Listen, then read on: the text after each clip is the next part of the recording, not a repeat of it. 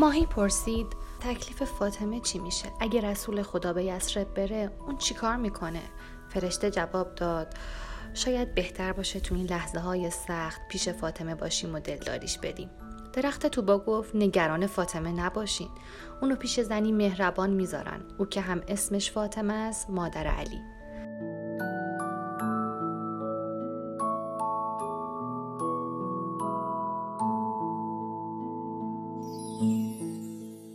ماهی پرسید تو این چیزا از کجا می‌دونی؟ جبریل به تو خبر میده یا اینکه خدا نیرویی به تو داده که خودت می‌تونی از هر چیزی که تو زمین و آسمون میگذره با خبر بشی. درخت توبا خندید. شاخه ای که فرشته و ماهی روی اون نشسته بودن تکون خورد. درخت توبا گفت هم این هم اون. ماهی پرسید یعنی چی؟ درخت توبا جواب داد بعضی خبرها رو جبریل به من میگه بعضی را هم خودم می‌فهمم. فرشته پرسید چطوری؟ چطور بدون اینکه کسی چیزی به تو بگه از اون خبر داری؟ درخت توبا جواب داد. حتما شنیدید که شاخه های من اونقدر بلند و بزرگن که هیچ کس نمی‌تونه به انتهاش برسه.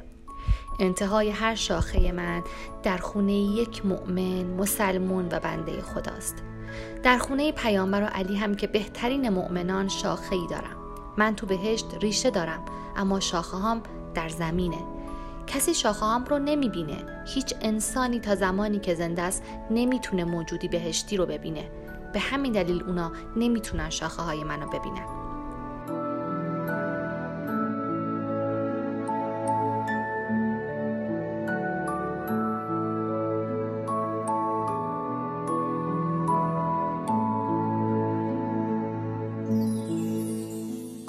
همه چیز همونطور که انتظار داشتن پیش رفت. پیامبر شبانه از مکه بیرون رفت و علی در رخت خوابش خوابید. بیرون خونه ده مرد از ده تا قبیله که ابو جهلم در بینشون بود کمین کرده بودن. علی زیر روانداز پیامبر خوابیده بود و دعا می‌کرد پیامبر به سلامت به یسرب برسه. همین موقع خداوند علی رو به فرشتهاش نشون داد و گفت اون رو می‌بینید که جونش رو به خاطر پیامبر به خطر انداخته؟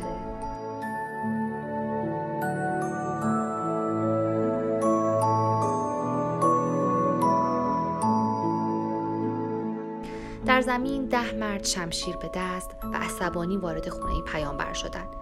یکی از اونها که بی تر بود رو انداز رو کنار زد. نه نفر دیگه شمشیرها رو بالا برده بودن. اما چهره‌ای که زیر رو انداز ظاهر شد چهره رسول خدا نبود. مردی که اسمش خالد ابن ولید بود پرسید تو تو علی هستی؟ مرد دیگه به صورت علی نزدیک شد سپس عقب رفت و گفت تو همونی نیستی که وقتی کوچیکتر بودی بچه ها رو از محمد دور می‌کردی تا بهش سنگ و چوب نزنن علی چیزی نگفت و در حالی که وانمود می‌کرد از خوابی عمیق بیدار شده تو رخت خواب نشست و پرسید شما کی هستیم؟ اونا گفتن محمد کجاست؟ علی جواب داد مگه اونو به من سپرده بودین که حالا سراغش رو از من می‌گیرید؟ ابو جهل گفت به این بیچاره کاری نداشته باشین. اون فریب محمد و خورده تو رخت خوابش بخوابه و به جای اون کشته بشه.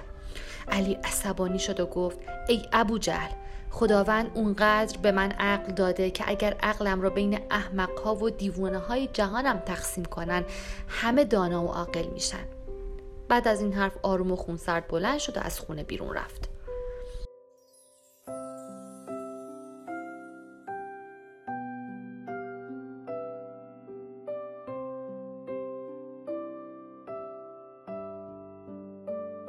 در آسمان فرشتگاه از خداوند پرسیدن اون کیه که درباره محمد اینطور حرف می‌زنه؟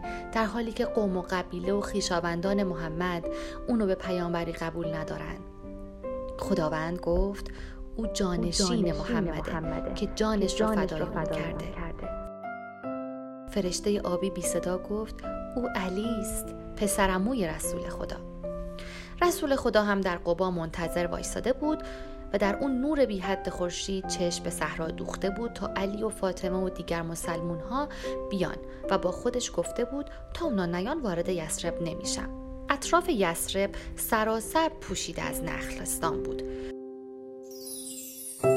یکی از این نخلستان ها مردی ایرانی به اسم روزبه کار می‌کرد که موهای سیاهش تا روی شونه هاش می‌رسید.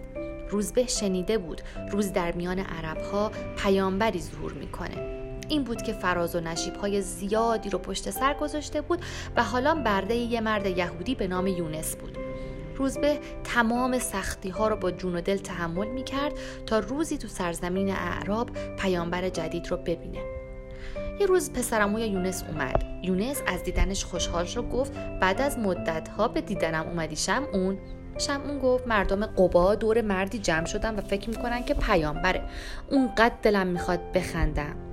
اومدم با هم دوتایی بخندیم.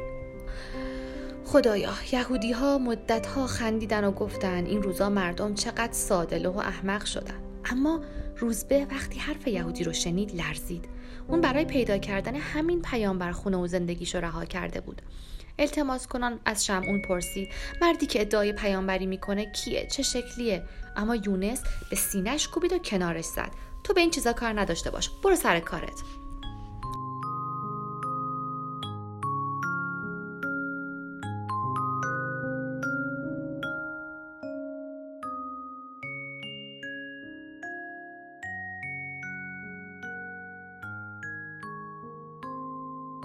روزبه تا نیمه شب صبر کرد.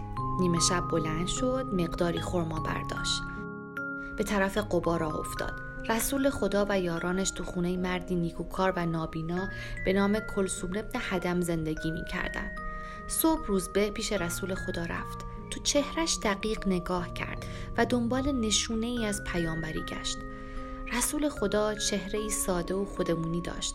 نگاهش پاک و آروم بود. روزبه با یک نگاه فهمید که اون به درستی رسول خداست.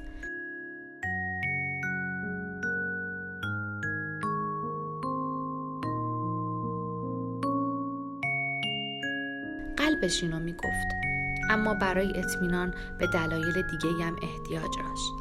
به رسول خدا گفت شنیدم که تو مردی شایسته و امینی. شنیدم یاران بسیار زیادی داری و فقیر هستی. برای همین مقداری خرما به عنوان صدقه آوردم.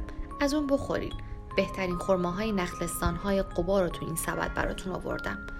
پیامبر نگاهی به روزبه که موهای سیاهش خیلی میدرخشید داشت و نگاهی هم به سبد انداخت. بعد به یارانش گفت از این خرماها بخورید. اما خودش چیزی نخورد.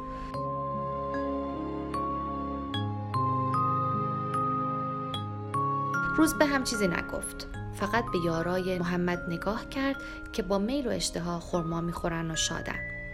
شب بعد روزبه باز هم سبدی خرما برداشت و به قبا رفت.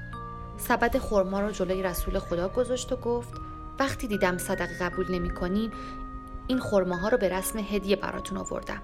بهترین خرماهای نخلستانهای قبا. این بار رسول خدا سبد خرما رو جلو کشید دونه ای برداشت نگاه کرد بویید و در دهنش گذاشت. گفت بسیار شیرینه. به شیرینه هدیه ای از طرف مردی که سختی های زیادی کشیده.